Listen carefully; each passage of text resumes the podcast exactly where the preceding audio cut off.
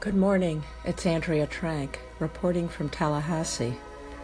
I'm not on Heaven Lane right now, and who knows, there may not be a Heaven Lane to come back to. Hurricane Irma is striking Florida, and it's expected to come right up through Fort Myers, where my family and I live. So we have evacuated up to Tallahassee, and we've watched the news, but have taken breaks from the news because it can be overwhelming. We've heard from many people who are either battening down there or who have evacuated. But the this part of a gratitude poem keeps coming into my head this morning.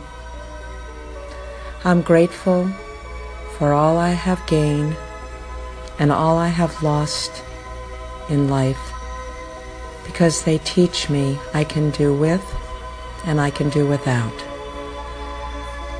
So we may have to do without for a while. We're not sure what we'll be coming back to. But I would say if you have your safety and your health and your life, then you can do with and without.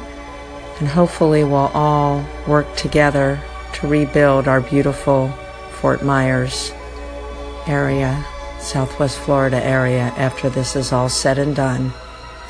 And just rebuild our lives, go forward with a little more perspective on what's important. So, namaste. This is Andrea Trank. I hope I can report again from Heaven Lane in the future.